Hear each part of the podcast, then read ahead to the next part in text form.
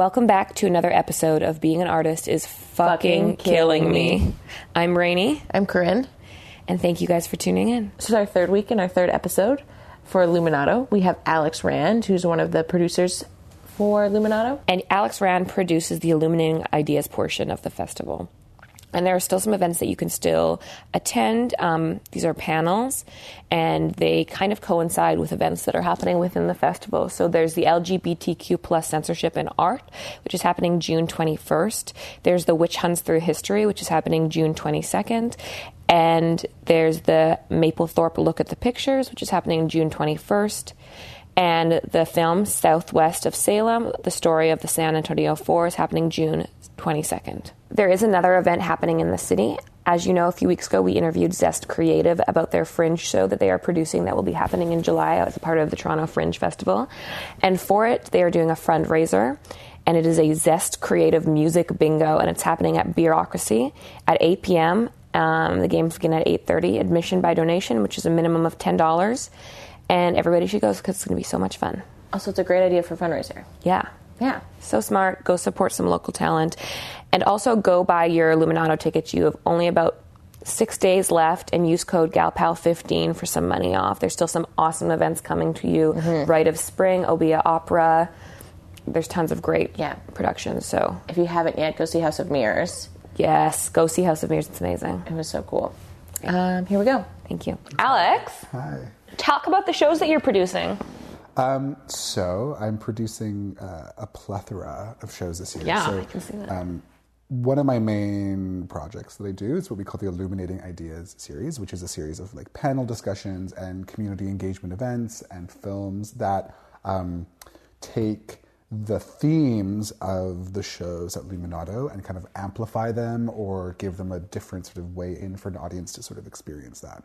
Um, so I'm doing some panel discussions or forums about uh, climate change, and I'm doing one about like witch hunts throughout history. and, Interesting. uh, yeah, that one's going to be really exciting. Who's on the panel, panel, for the? It's who's on the panel for It's it? like um, so we've got Denise Balkissoon from the Globe and Mail is going to be moderating it, and then we've got three really awesome women who are all from really different experiences. So Hyacinth Simpson, who's a professor at uh, Ryerson, who works in like the Salem witch trials and knows a lot about like post-colonial Caribbean literature, uh, because it's coming. It's sort of inspired by Obeah opera, and then I've got two um, lawyers, and one of them works with people who have been like uh, put in prison for things that they didn't do, and so she helps like get them out of jail because they're innocent. So that she's uh, here from the Innocence Project Canada, and the other lawyer is working with people who have uh, who are continuously sort of being prosecuted. I don't know the total legal terms of that, but uh, um, working with people who have like cannabis uh, charges who are still wow. In the system as being like criminals. in But now it's legal. Even though it's legal. Right, exactly. right. Yeah, yeah. So that's like a very contemporary sort of witch hunt. Yeah, um, they're totally. all like really awesome women of color who are like really excited. Like I'm getting like daily emails from all of them being like, "This is what I want to talk about. Can we talk about this?" Yeah.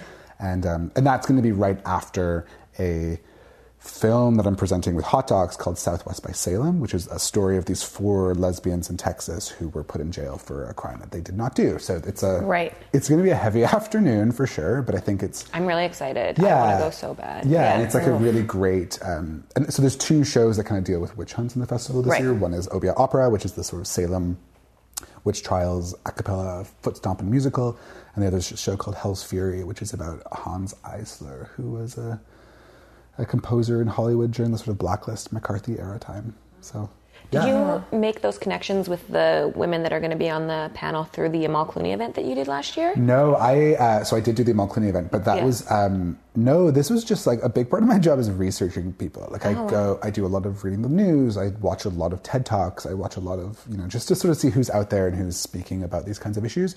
The Amal Clooney thing was a totally different um, Oh, okay. beast, which was yeah. So that was one of the projects I did last year. that uh, was kind of like this epic. That was when the Illuminating Ideas program went to like this like epic stratospheric moment of like we're going to have one high level talk about some of our themes, which last year were about like the justice system and Right. um, feminism, and you know a lot of the themes are actually still recurring because the artistic director Josephine Ridge last year was really interested in that, and Naomi Campbell this year is really interested in that. So Also, the world, everything that's also the happening. world, totally. the world. I mean, I think it's going to be like on everybody's lips for a few years Oh, now. With yeah, like, for sure, for sure. especially with these fucking abortion laws. That I know But it's it's it's uh, it's really crazy, and I think um, one of the things that we talk a lot about is like what is the role of an artist as an activist, and I think so. We're bringing in shows that are really sort of activist focused, and so one of my jobs in the ideas program is to um, to illuminate that art activism in a different way. Mm-hmm. And actually, one of the projects that we're doing this year is with the 519 and it's sort of a community art project where we're sort of opening up one of their hall one of the, the main hallway and the sort of big room in the For- main lobby Residents, right? yeah Yes. yeah, so it's yeah, called The, yeah it's called the artist the art of resistance and it's um it's open for 11 days and people can just like come in and draw and paint all over the walls and it's sort of a Oh, that's cool. it's sort of inspired by like a Burning Man temple esque kind of thing where you can go and just like mourn or grieve or express yourself, Mm-hmm. specifically looking at like the LGBTQ community. So we're you know we're presenting a show about LGBTQ censorship.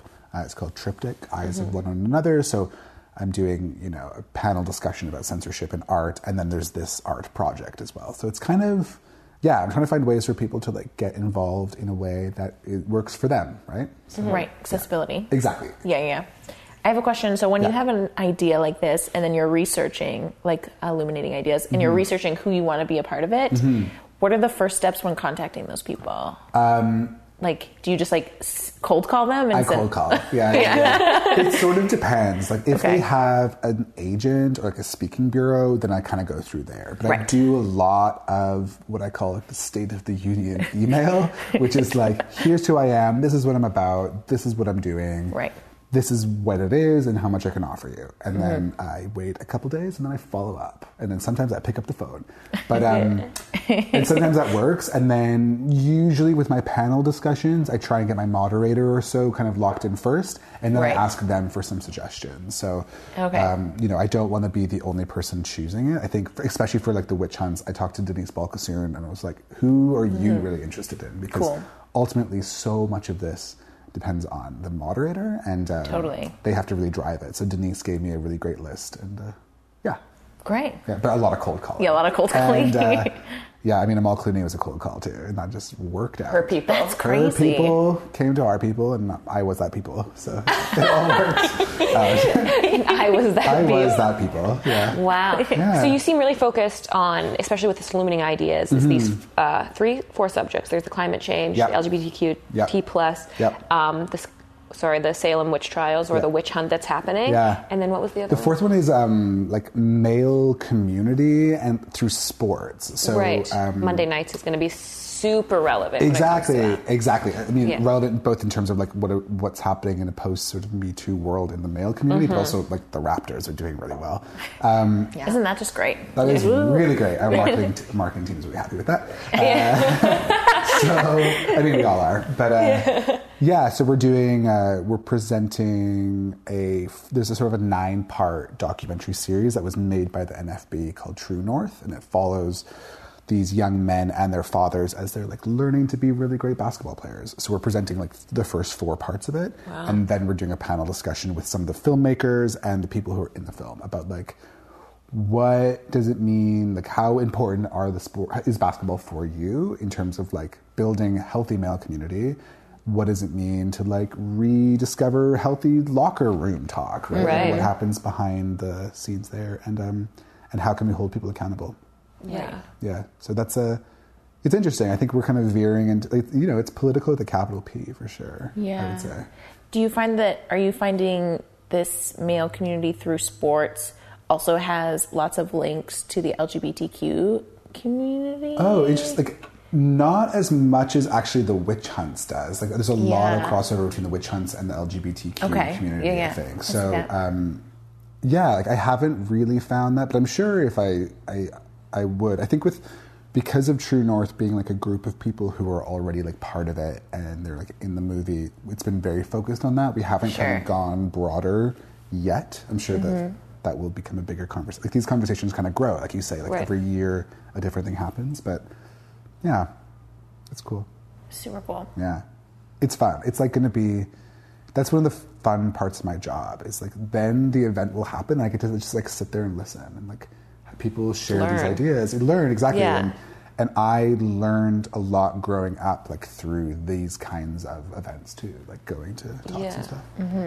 Um, okay, so speaking a little bit about growing up, you didn't really have a traditional education. No, um, uh, so I when I grew up in Victoria, British Columbia, and uh, I went to I didn't go to high school. So I after grade eight, I told my parents that I didn't want to be in school anymore, and. Uh, And they were okay with that? they were because I created a very impressive PowerPoint presentation, which is actually to this day the only PowerPoint presentation I've ever made. Like I spend a lot of time on PowerPoint and I edit and I read PowerPoints, but I've never made one. Um, so that's not a special skill of mine. But I made this PowerPoint presentation, and basically I'd heard about a friend who did correspondence, and I was like, I want to do this.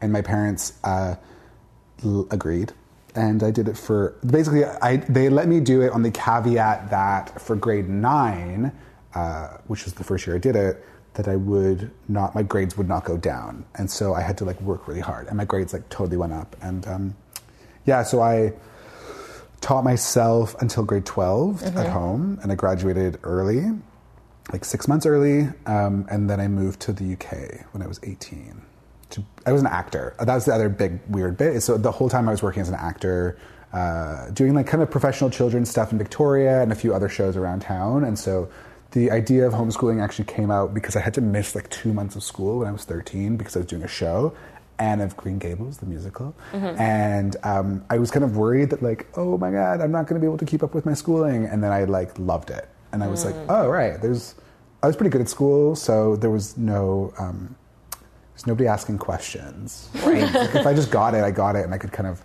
move ahead, and then. I would do like production, like for example, I did like a production of The Tempest when I was like 16, and then like in grade 12 or grade 11 English, there was a whole section on like The Tempest, and so I was like, "Can I just skip this?" And the school was like, "Yeah, okay, you can challenge for the exam." And so I just went and did the exam, and because I'd already done the play, like I knew it. Right, you'd like Set it experience from it. Yeah. Exactly. Yeah. So I uh, I was able to sort of like jump ahead at times, and I worked through the summer, and like I never really did more than two hours a day on school because you if you think about it, like a lot of schooling is just like listening to people talk and breaks. Yeah. Yeah. So you basically, when you're homeschooling, you're just doing the equivalent of homework. Yeah. And, uh, Yeah. so I did that, and then I moved to London, and then I didn't go to university either. So what did you do when you were in London? I was an actor for uh, f- four years, Right. um, and then I got very bored of acting, Mm. and then I went into I did some directing, I did some playwriting, and then I kind of fell into producing, and then I still sort of direct and produce. But, What What was the first moment you noticed you were bored when you were As an acting? actor? Yeah. Uh, the first moment was. Mm, mm, uh, I was watching. A, I was in a rehearsal for this like it was actually like a dance workshop, which is interesting. And I was sort of sitting there, and I was watching the choreographer like teach somebody like some movement, and I was like, oh. I would do this differently. And then I just sort of sat there watching it, and then she like kept doing it, and I was like, I would do this differently. And then I was like, oh, I, yeah.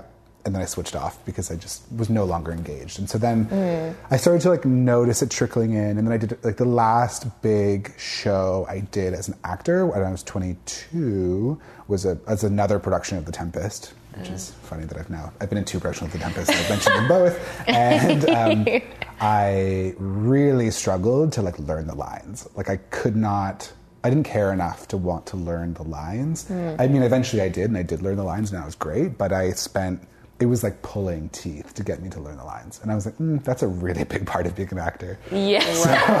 I should uh, maybe I should stop this. Yeah. And then I stopped, and I've never once missed it. Like Oh, it's wow. not, yeah. Like I just sort of, I'd been thinking about it for a while, and I knew I wanted to try directing and try producing, and Mm-hmm. and I don't think I've ever once been like, I miss acting. Was it hard for you to finally like tell yourself like, oh yeah, this isn't what I'm doing anymore? Um, no. No? No. It was easy? It was pretty easy. Yeah. I think also, yeah, it kind of coincided with like a time when I was like, you know, I was like 22. Most people like finishing university. I, So there's like a natural kind of change of life at that moment, and I was starting to mm-hmm. become like a bit more aware of things that were happening in the world and had like opinions about things that were happening in the world, and I felt like. when I was acting, I was constantly just getting like the same roles, the same types of shows, and I wasn't really able to like put a stamp on things in the same way Right. That when you're making a project, whether it's producing or writing or directing, you kind of, excuse me, you can do that. Um, so it just felt like a really natural Right. change of path. You get to have your voice. Yeah. When you're making your own thing. Yeah, exactly. It's a little bit different than making someone's um, ideas come to life. Exactly, exactly. Right? And I'm not saying that, like, you know, obviously actors are great and actors uh, are really valuable for a creative process, but it, it just wasn't for me. Yeah. And Yeah. I think I, I didn't want to be in a, a sort of in somebody else's vision. I wanted to have the vision. Right. Right. Yeah. Sorry. The vision. The vision. Sorry. oh, God. Yeah. And then you started producing and directing. Yep, exactly. So I did that in London and then uh, was there till 2016. Wow. I always had a job, by the way. Like I always had a restaurant job. Oh, yeah. Just for because I feel like a lot of people talk about like I was an actor, but it's like I never made any money. No. Right.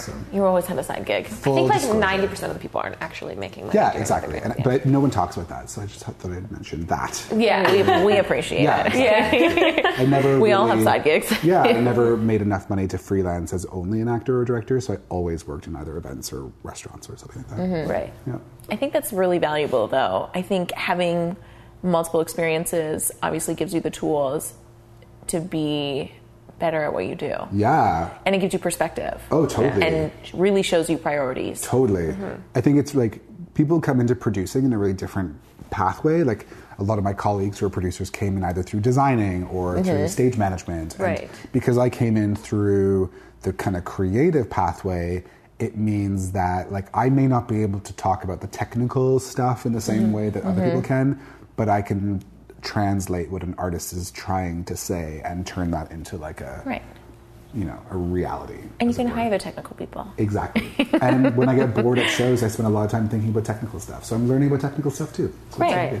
Yeah, Amazing. So you've been with Luminato for three years. yeah two, uh, two and a half. Yeah. since What was your original position with them? So I started as the production coordinator in for the 2017 festival, which is a different job. But Right. uh, I, it's a it's a more administrative job. You work with the executive producer. I kind of managed all the schedules and and you know purchase orders and helped out where I could. And it's kind of like being the assistant producer on all the shows, but without that official wording. Without the title. Exactly, exactly. you end up learning a lot about how producers do their job, and you're there to do the administrative stuff. You Right. work a lot on how to write contracts. You learn how to how their budgets work and all that Right. stuff. Oh, cool. So I did that for six months, and then I sort of transitioned into the role I have now. I was gonna say because like three years working with them, and the role that you have now is like such a huge portion of the festival. It's just you really like glided your way up. there, Yeah, yeah, and it's growing too. Like Yeah. I, I think when I started in my current role and the idea of the ideas program and the illuminating ideas work kind of came about, I don't think any of us expected it Amal Clooney to be the thing that happened, um, which was amazing and it was great, and but it was like stratospheric in a way that I was producing that and a few other shows. I was producing this like immersive dinner in Casa Loma with an illusionist that was like so many moving parts, Right. and I went from basically being like an administrative support role to being to producing the, the two uh, highest revenue earning shows of the festival last year. So that was like a big, and then Right. you know then you just want to keep doing that. So Yeah, so wanna I, I kind keep of building. exactly. So this year felt much more like I kind of landed, and I was like, okay, now I know what I'm doing, and uh, and I know how the systems work, and I know, and now I of have a bit more space to like think about ideas versus just try and keep up with what I'm doing, Mm-hmm. which is what Amal Clooney kind of felt like at the time. You felt like you were just like keeping up, like Yeah, I feel like I didn't really know what I was doing, and you know, like nobody really knows what they're doing, but nobody Right. talks about that, right? No. So, um, you know, I, I was pretty. It was at Roy Thomson Hall. There was like 2,600 people. We were trying to sell tickets. She's a celebrity, and like all that stuff that comes with being a celebrity. And then Sophie Trudeau came to do the opening speech, and then I was dealing with all the like stuff that comes with the prime minister's wife. where you're Yeah. like, right. oh right nobody there was nobody who really taught me how to do that and we were all kind of figuring it out together Were you also having to work with like the budget of Yeah. Luminato at that point too, because I'm sure. I mean, like when they tell you, okay, you're going to do illuminating ideas, you have to Mm-hmm. try and find people. When they gave you the original budget, I'm sure that budget didn't include security for Sophie Trudeau or security for Amal Clooney. Correct. Yeah. So. Uh, You know, right? Of course it didn't.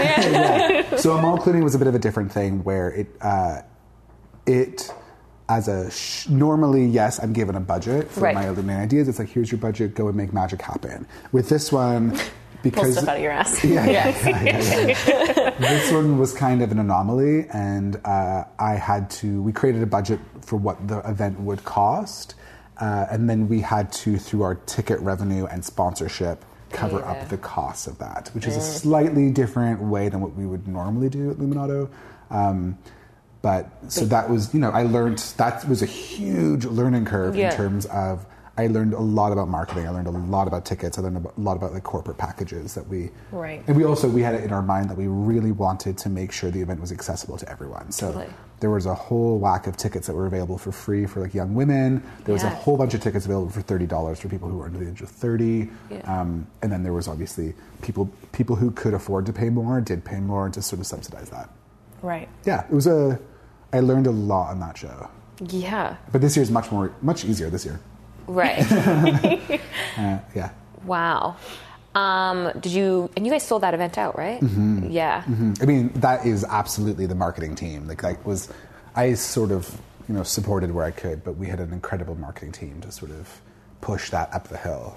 Right. And the names really help, I'm sure. As well. Oh yeah, yeah, yeah. We got a lot of press, and Mm-hmm. having having the celebrity was great, and and we also totally lucked out that she was also like hosting the Met Gala, and she went to the royal wedding, and she just had twins. Like she was in the news in a, A way lot. that Right. she isn't at the same Right way now. right? Sure. Totally. The timing Exactly. worked out. The timing worked. Well, she, Yeah. so she would have been pregnant when, or did she just had her twins? She had the babies a year. So I first spoke to her on the phone uh, on the on the first on the twins' first birthday.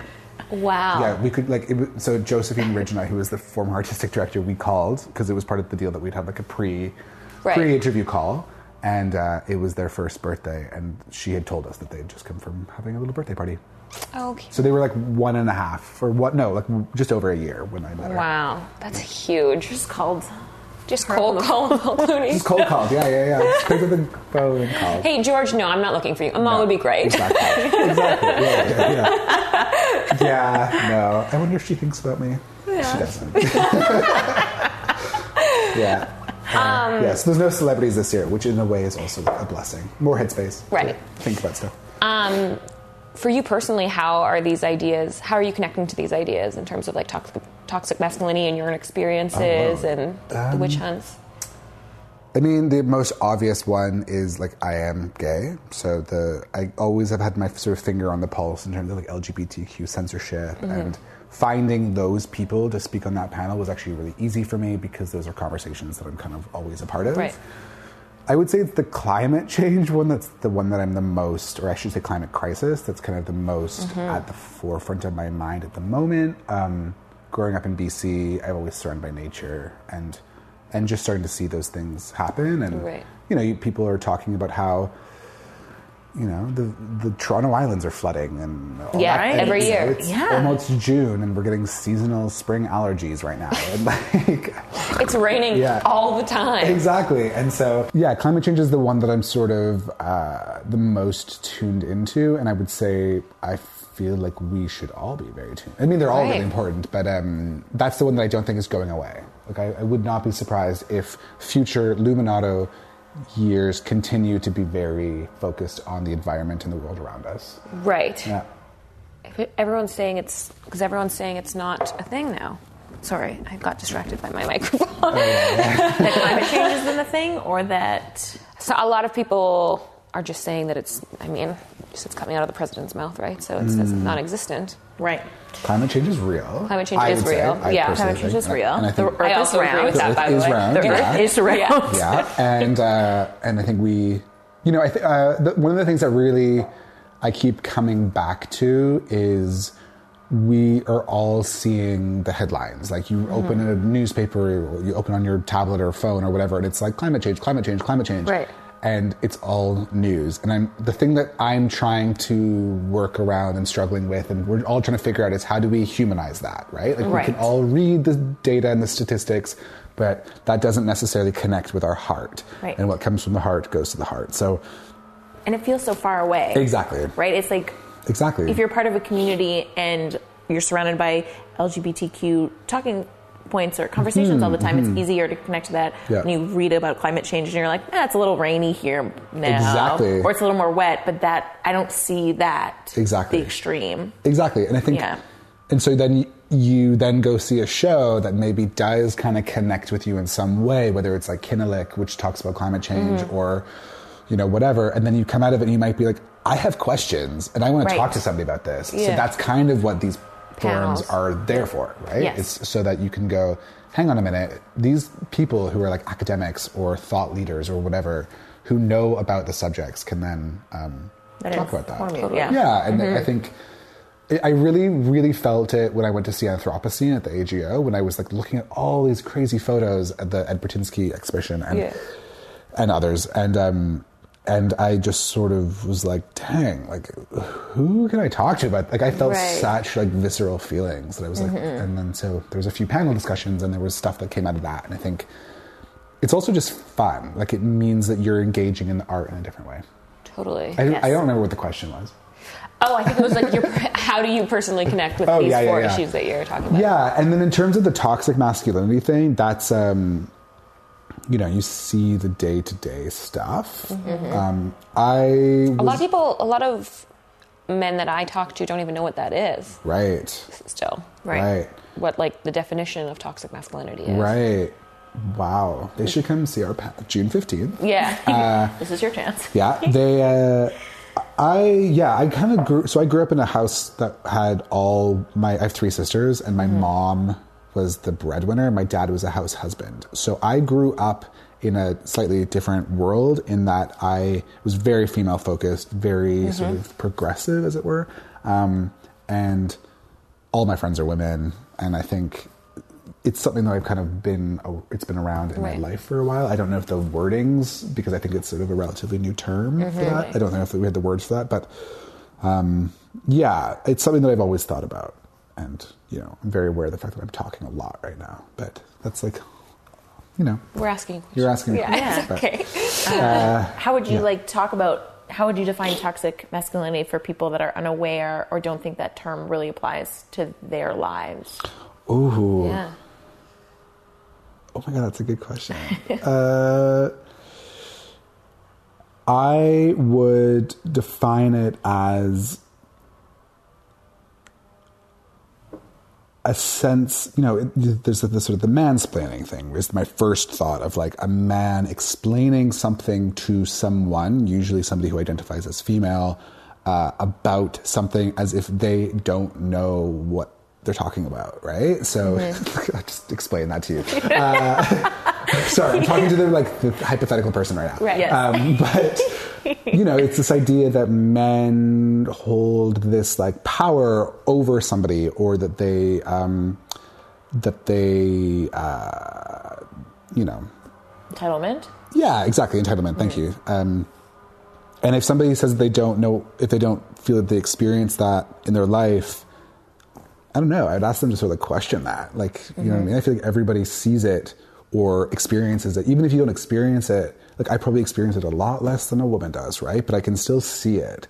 And um, where I think it's really hard and it's something I'm trying to work on is like calling it out. So when you see it and going, nope, that's bullshit, right? And and uh, It's hard to call it out without immediately getting riled up.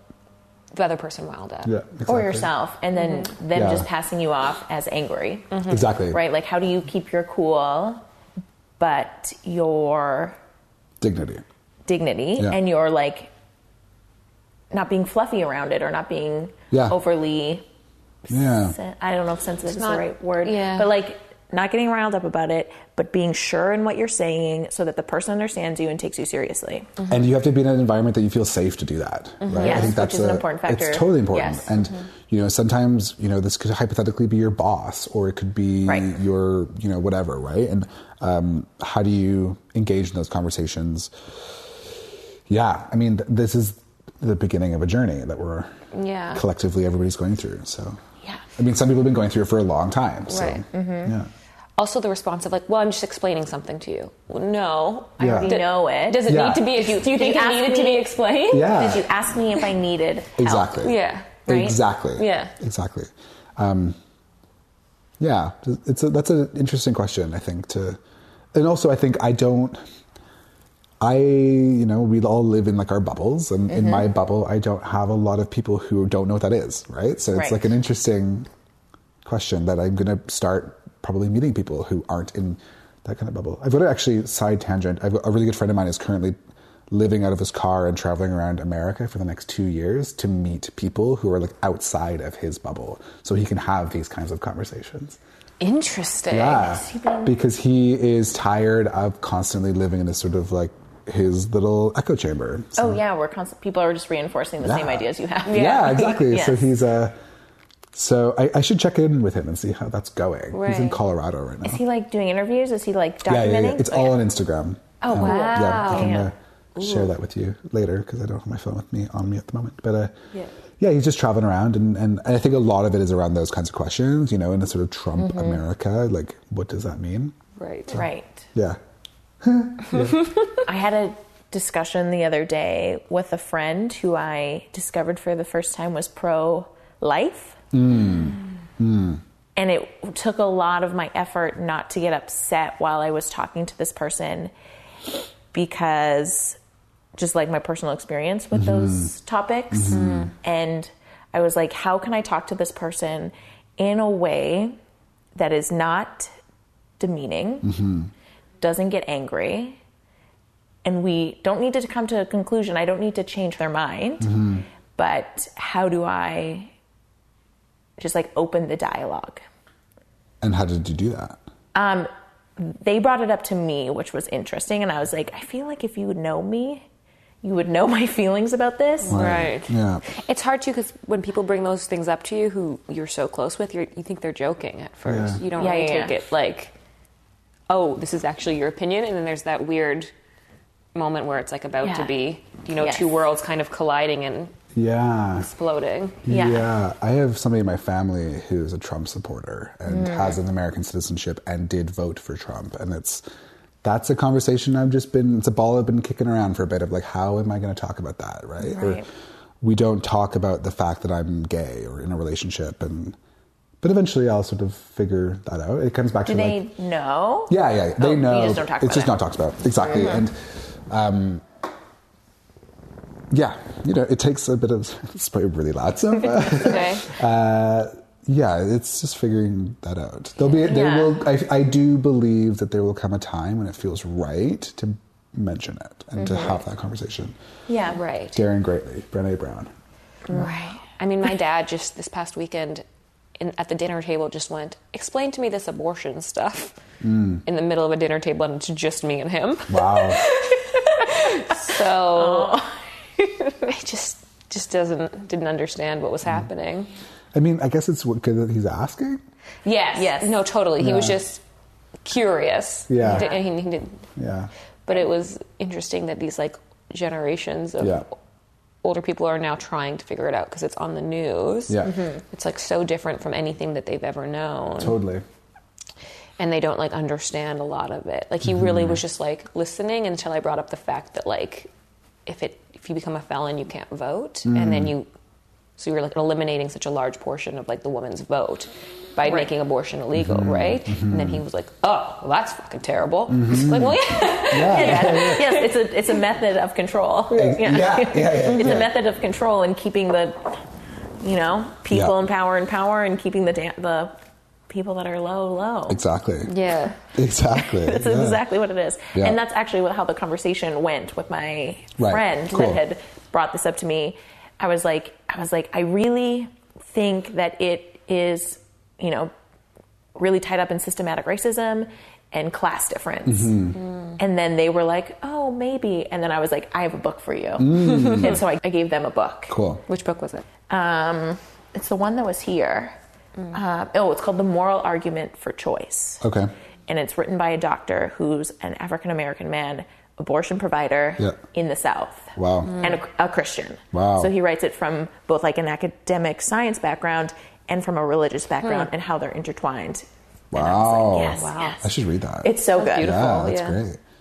These are the kinds of things that I feel like in the witch hunts panel, it's going to come up, even though that's not necessarily what each of the panelists are kind of like experts on. I Mm-hmm. feel like I, the moment we open those audience questions, it's going to be like, here we go. Yeah. Everyone wants to talk. And it's going to be, I've already prepped all of my technical crew. that This one's going to run a bit longer. How is, I mean, you might not know the answer to this question, but like, how are you guys marketing it to not only women, but also people that identify as male? Oh, that's a good question. That's a really good question. I don't know the answer to that actually. I Yeah. think, um, to be totally honest, I, I, we haven't had that conversation. Yeah. And, you know, I think with the marketing of anything within a festival, there's always a capacity thing of like there are so many shows to market Yes. that some of them you just need to put them out there and see who, you know, I know for a fact that like the Witch Hunts panel is already almost like 50% sold. I put in quotations because it's a free talk, but Mm-hmm. um, it's very likely that it will sell out. So I don't know how much the marketing team is even kind of have their finger on that pulse, but I can. I'll Oh, yeah, because it's already.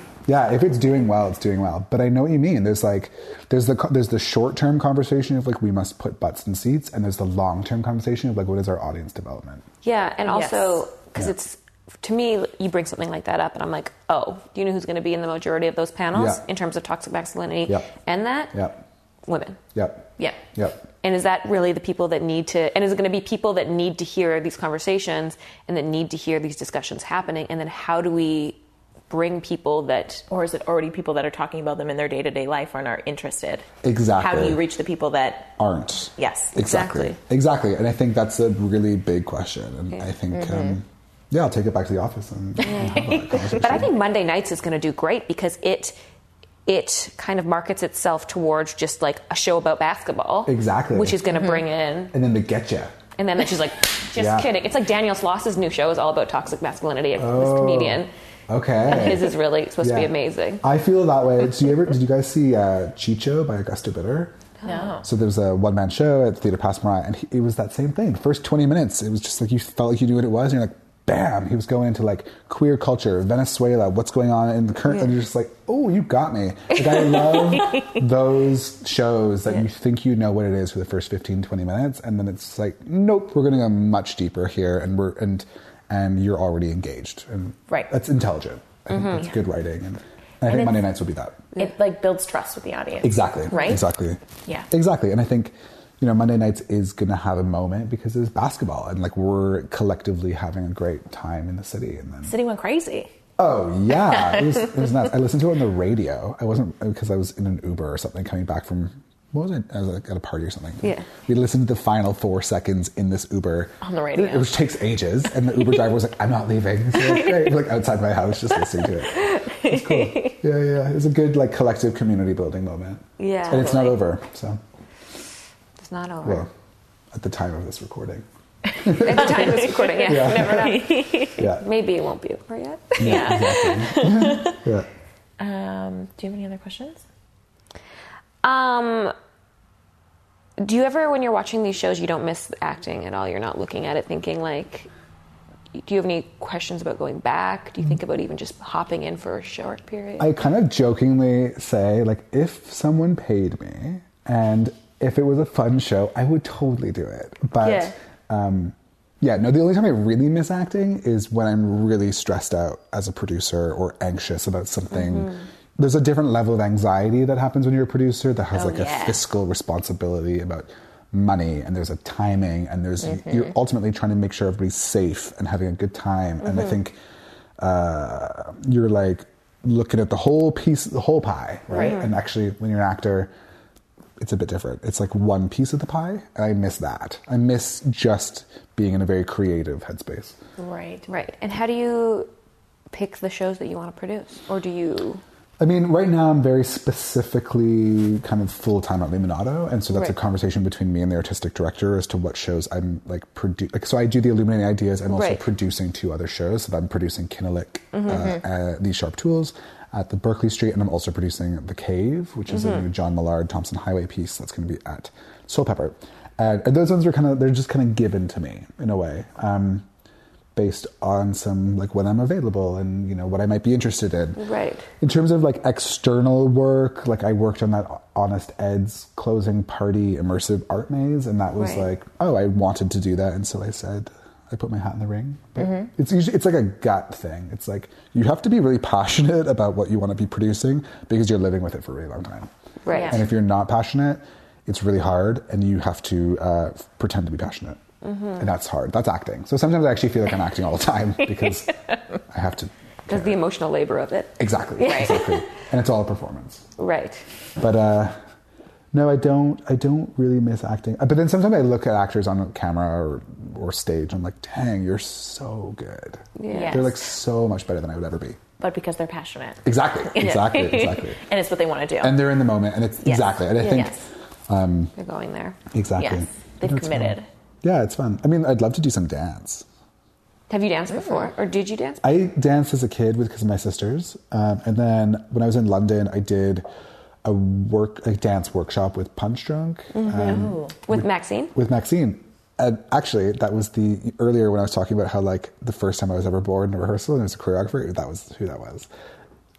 Which is like, I didn't want to mention any names because it's crazy. Because she's like Maxine Doyle is like one of the craziest and most amazing choreographers. But uh, yeah, no, I just sort of sat there being, I'd do that differently. It, ju- it can also just be not your thing. It's t- It was Right. totally a taste thing. Yeah, Yeah. yeah, yeah. Yeah, it could have been like what Suggest she's it. researching. And she was amazing. So specific. Re- Her research is so specific. Exactly, and uh, we had a really good time. And the and the way they build, it was a sort of dance workshop, but it was about how they build the structure of their shows, and then later we turned into like how they design their shows, and it was, um, and it was super interesting. Oh, it was incredible. It was sort of run through the National Theatre, and it was just like a two week intensive when we were all just like, "This is incredible! Right. Why are we so lucky?" Yes. but I am not a great dancer. Like I'm not. Uh, whatever. I think everyone's a good dancer. It's just like if you have the passion, and I was definitely passionate those two weeks, but it would be fun.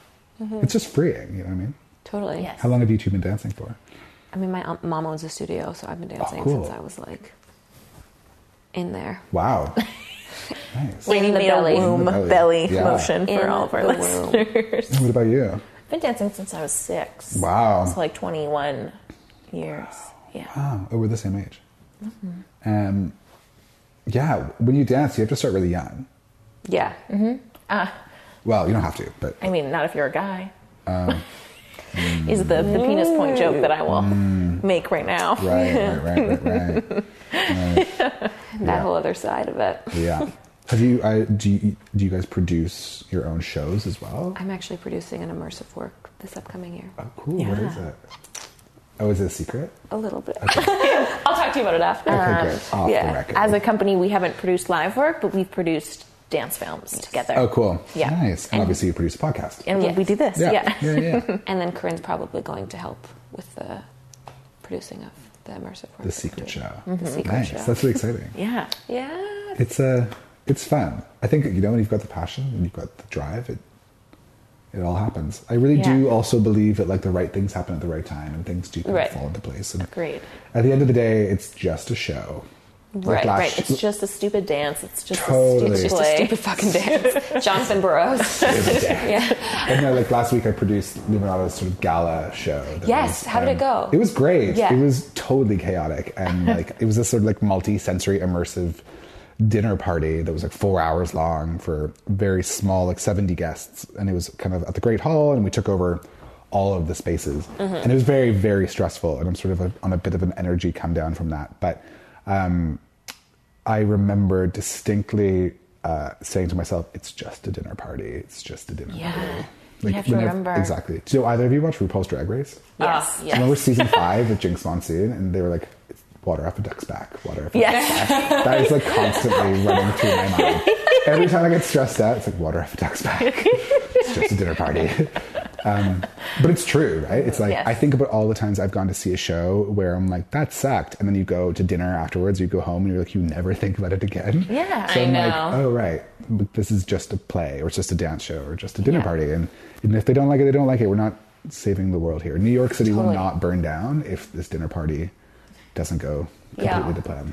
I know I had a friend who's in who does marketing for like a tech company. Oh, yeah. And she was talking about how she gets like emails at like six in the morning about like some deadlines, and she's like, "We're not saving the fucking world." Exactly. She's like, and she, uh, she's really trying to get into like charity work and like working with like nonprofits. Mm-hmm. And she was just like, I don't want to fucking get your email at 6 in the morning. Like, this has nothing to do with the UN. This has nothing to do with war. Yeah. I don't want to talk about it at Yeah. six in the morning. Exactly. You know? It's, exactly. Yeah. Boundaries, man. Boundaries, man. I am getting really good at switching off on the weekends. Like that's one of my new favorite things to Mm. do. Is like Friday afternoon, emails are off. I mean, right now because we're in the festival, it's a bit different. It's hard. but- All of my emails come in on Friday afternoon. Yeah. Do you find that? Like Uh, yeah. every, I get literally between the hours of one o'clock and six o'clock on Friday, I will get thirty-five Yeah, emails Because everybody's like, oh, we need this dealt with. Oh, Yeah. totally. Or I They're, need like, to send it. things off their boxes. Yeah. They're like, I need to put it out in someone else's hands. Yeah. yeah, yeah, exactly. So it is hard. I mean, even last night I was getting worked up over an email. I got at like 7 p.m. and I was like,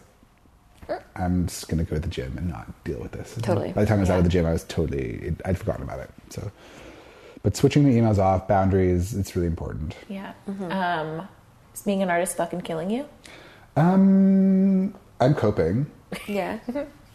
I, it was yeah, it was killing me more before I started producing. I think so. I've always been a very anxious person, and the reason where sorry, I'm going for a long answer here. Is that okay? Do it. Go for it. Dive in. Um, so I've always been very anxious. I was always a worrier. Like I didn't sleep well as a kid. And then it was actually through homeschooling that I learned so much in terms of like about my time management and about getting things, getting shit done because I had to do my schooling. So I learned how to like manage what I needed to do and I built all that around me. And I think uh, as much as producing is completely anxiety inducing, it's mm-hmm. also a huge coping mechanism. Like because I need to know everything and I need to sort of have an overseeing control of everything, I it's really calming. Mm-hmm.